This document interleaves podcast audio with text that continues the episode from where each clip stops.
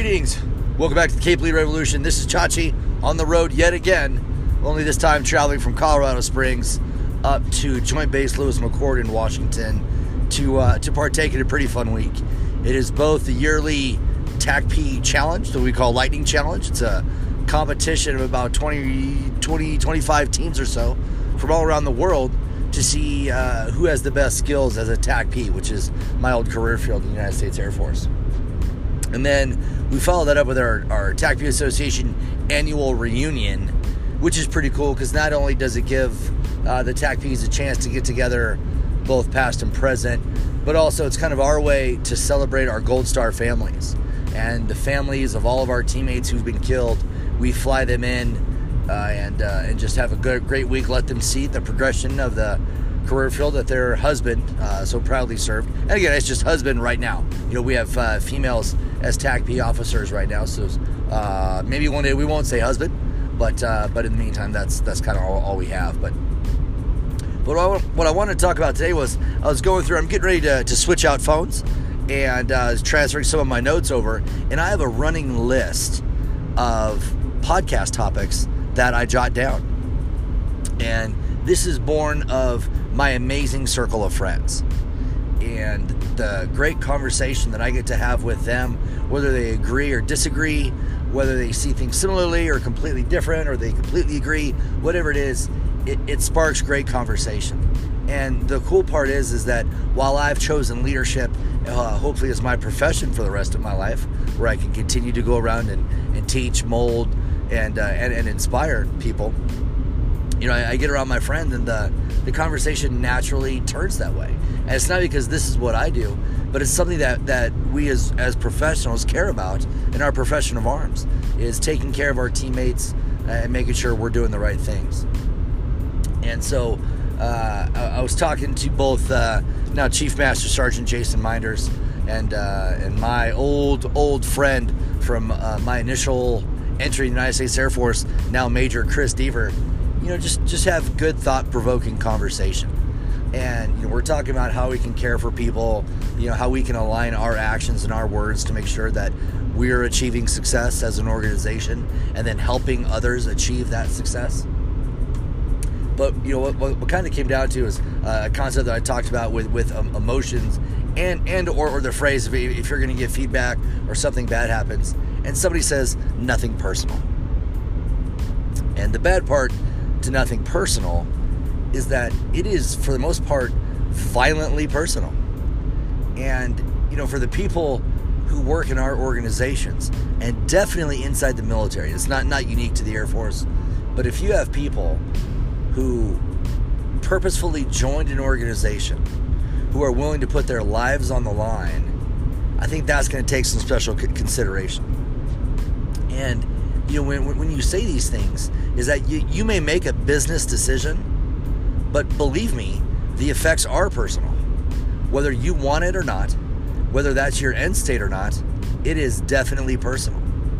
And and you know, people say, you know, it's not, not nothing personal. Well, well, no, it is. Because again, we want passionate people working in our organizations. People who are passionate about their teammates, passionate about the organization, and passionate about the job and or mission that they have to do. And the thing that I've said for years is is if you want these passionate people, a byproduct of that is going to be emotion. And and while that may manifest itself in some bad ways from time to time, it is a human reaction if you're going to be passionate about something. And if somebody's passionate about something and you give them negative feedback or it's bad or you say, "Hey, it's nothing personal," it's personal to that person because they are in fact choosing this course of action. They're they're choosing this life. They're they're choosing that occupation they are choosing that endeavor, and it is personal to them. If they're going to put their lives on the line, that's personal. If they're going to spend months away from their family and friends in a cause that they believe in, that is very, very personal. And if we can't understand that that inside that construct or that context, that you know anything that you do is going to be personal, then I think we've lost grasp on how we want to communicate with our workforce, with our teammates because it is 100% definitely personal.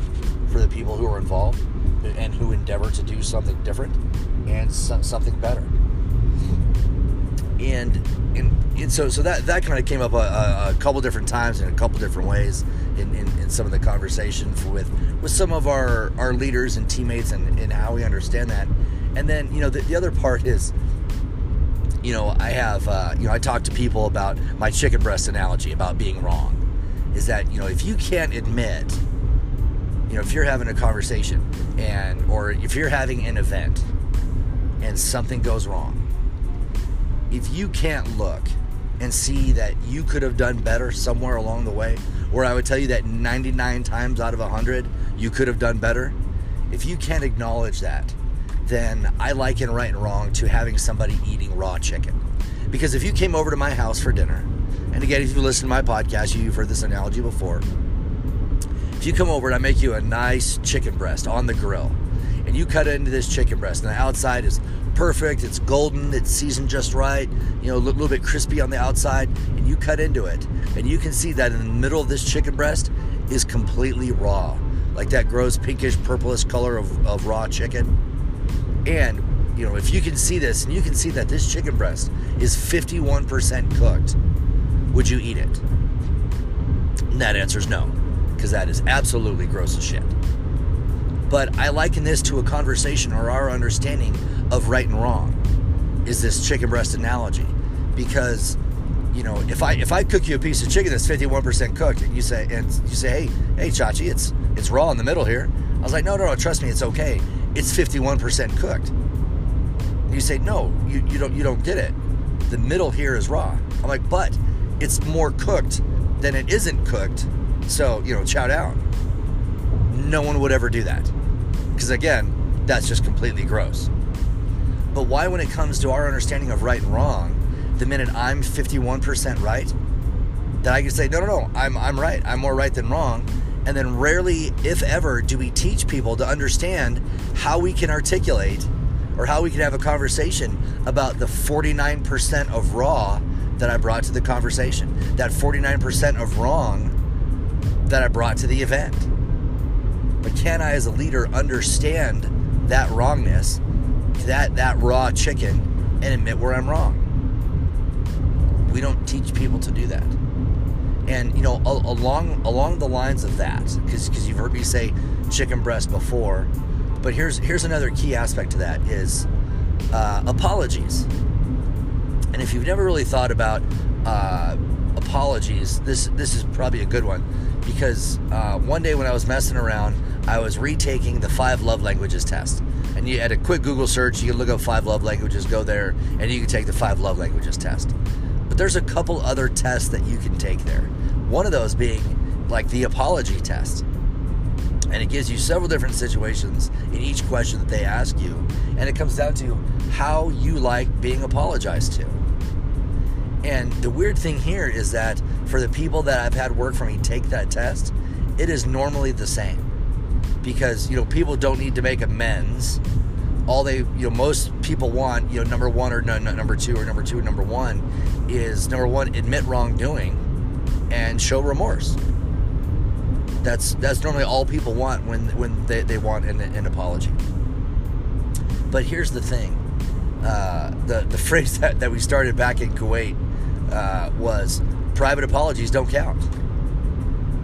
And you know, I can't remember the the situation or circumstance that it happens in, but what I've seen before, time and time again, is this happens during staff meetings where somebody says one thing and the other person's like, no, that, that isn't right. And they shut them down immediately. And then come to find out that the first person who spoke was absolutely right. And that second person comes up and apologizes and say, hey, I'm sorry, I, I, I shouldn't have done that. That was, that, that was wrong of me. Which is good. Like, which is really, really good. But realistically, at the end of the day, it doesn't make that person whole because that person didn't apologize in the same room where the offense was created. And rarely does that happen. So what should happen is at the very next staff meeting, when it's the you know person B's term to, time to talk, we'll say, hey, last last week I uh, I kind of cut down Ted, you know, in this uh, in the uh, in, in, the staff meeting by saying he was wrong. Uh, as it turns out, he was not wrong, and I, I was wrong. And so, so Ted, I, I apologize. I, I, I, spoke out of turn. I spoke uh, without having the requisite information, and uh, I, I kind of insulted you along the way, and I'm sorry for that. That is a good apology. That is a good public apology, because again, the offense was committed in public. The apology should be given in public as well but I'm not sure, you know, in, in realistically, up until that time in my career, which is at, you know, granted at the very tail end of my career, I'd never thought about how I apologize to people. I never thought about what processes there were, what different ways they were, what I could do to kind of, kind of make them whole again. That's really all, all somebody needs. And I'm not sure if you've been that person who's been cut down in public and the guy apologizes later and you, you know, granted, you're probably thankful for the apology, but at the same time, it doesn't take away the fact that they just, you know, in, uh, in a common terminology, just put you on blast in front of everybody. Because you know, you're, you know, you're, you're a professional, and you would expect people to do that. And or if the situation came up again, perhaps person B can pull you aside after the staff meeting and be like, "Hey, I think the information that you have for what you presented is wrong. Do you know where, where you got that information?" and give person A an opportunity to explain themselves and show them before it becomes a point of contention or disagreement in public. Because that ends up being tough. Because when we get, again, when we go to these staff meetings, it's, you know, we want to talk about the mission and get it done right. But to say to, to go to that meeting and, and think that it's not personal, it's very personal because these people are sacrificing a lot of time and energy to help this organization find success, to help their unit find success, and they're there to brief the health and welfare of their organization or their part in it, and you know figure out, let everyone know what's going right and uh, what's going wrong, and have a conversation about it. But when you stand up or you cut somebody off and you contradict them, and and and a lot of times that I've seen is we have no basis to know one way or the other. Because you know in the military you know we there's uh, things that we can do for redundancy we have backups but we need to let our specialists be specialists too.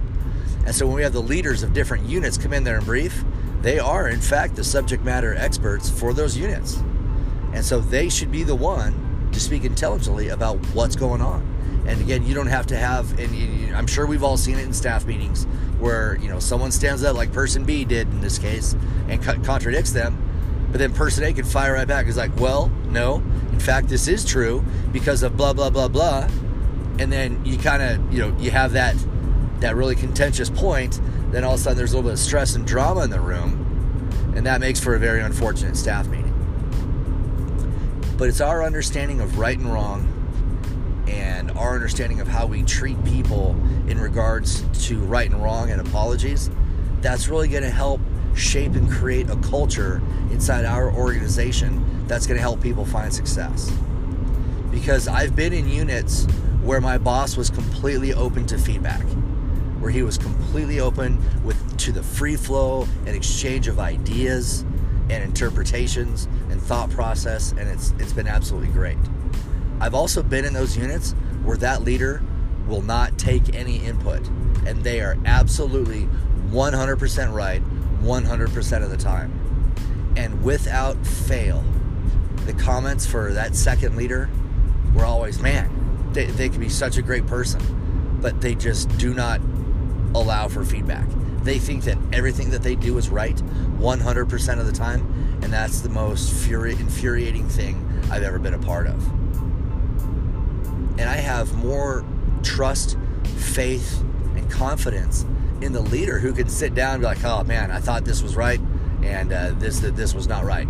So we did not get it right, but here's where we didn't get it right, and here's where I contributed to us not getting it right, and here's where I think we can move forward and learn from this and make sure that, that this this doesn't happen again and we get like in a great you know I, I see things on a lot of memes and, and i do leadership research on a daily basis. And one of my favorite quotes that, that, that i keep seeing is you know like this, this this isn't this isn't pass or fail you know when it comes to leadership and trying to find success. It's like you know i either succeed or i learn.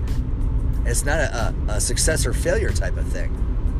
Because if you have the presence of mind to endure it can never be a failure. Now, you may have a setback. And if, if you get knocked down and you quit doing what you're doing right then, yes, that does in fact solidify that action or that event as a failure.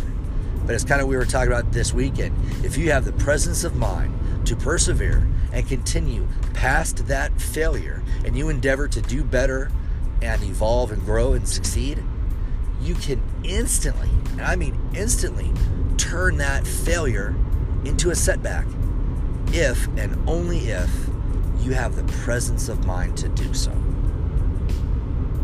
So, the point for today is we have to be human.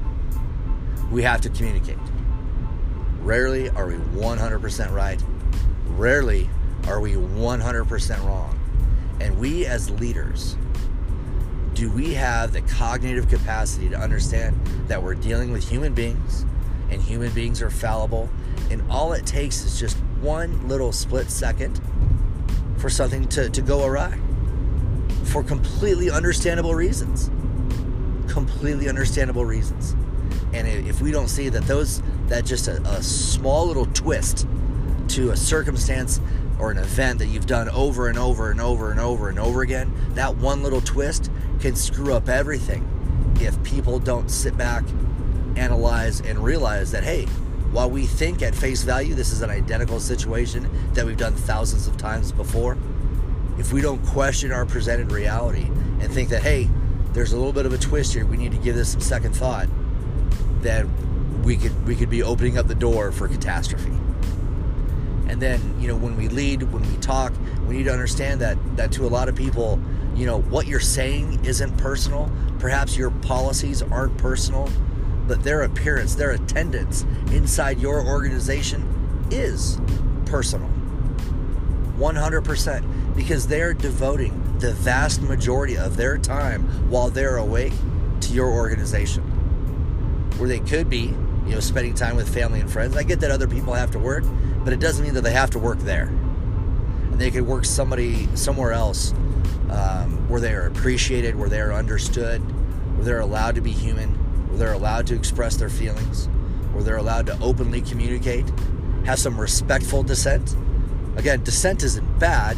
It just becomes problematic when it's not delivered in a you know team building type of way. Because if you just cut down people all the time, or as I was talking about, or as I've said before, is you know if you're always the devil's advocate, you're not a devil's advocate anymore. You are in fact an asshole. And we need to talk. We need to communicate because this is personal to a lot of people. And when we get things right, we need to apologize to these people. But if we offend them in public, we need to apologize in public. Again, the quote here is private apologies don't count. So think about this for yourselves. Have you been that person who's been wronged in public and apologized to in private, and you still kind of hold a, a small grudge because you were never made whole? And perhaps if it only happens once or twice, you're probably willing to, to forgive it. And you know, you're just again appreciative that you did get the apology. But it happens time and time again, like, wow, you keep calling me out in public. You know, you, you, you keep raising the red flag in public, but yet you apologize in private. That shit's gotta stop. You know, now hopefully we can have those conversations. And, you know, hopefully you've experienced that, but only in the in the point I'm trying to make is that you can understand what I'm talking about. Now, hopefully, you've never done that as a leader and shut somebody down, called them out in public, and not apologized in public. But you, you, you probably have. I know I definitely have. Because nobody explained this to me. I had to figure this out on my own. And while I'm grateful for my journey and for this growth, I would have rather had somebody teach me this so that I didn't have to screw up along the way and lose some great teammates because I didn't treat them well, because I didn't communicate well. So, I hope this uh, I hope this struck a nerve. I, I hope uh, you found this informative. I hope you can sit back and think about what you do in these circumstances when perhaps you disagree, when you have some respectful dissent, perhaps when you're wrong or when one of your teammates are, are wrong. Hopefully, you can understand now or at least adjust your actions a little bit to make sure that you are promoting teamwork on all levels. So, as always, I appreciate you t- tuning in. Uh, I hope you're having a great week. Hope you're having a great weekend. or week, wherever uh, and whenever you may be listening to this. I hope this finds you well. And this is Chachi, again, as always, reminding you to educate, anticipate, and dominate. We'll talk to you later.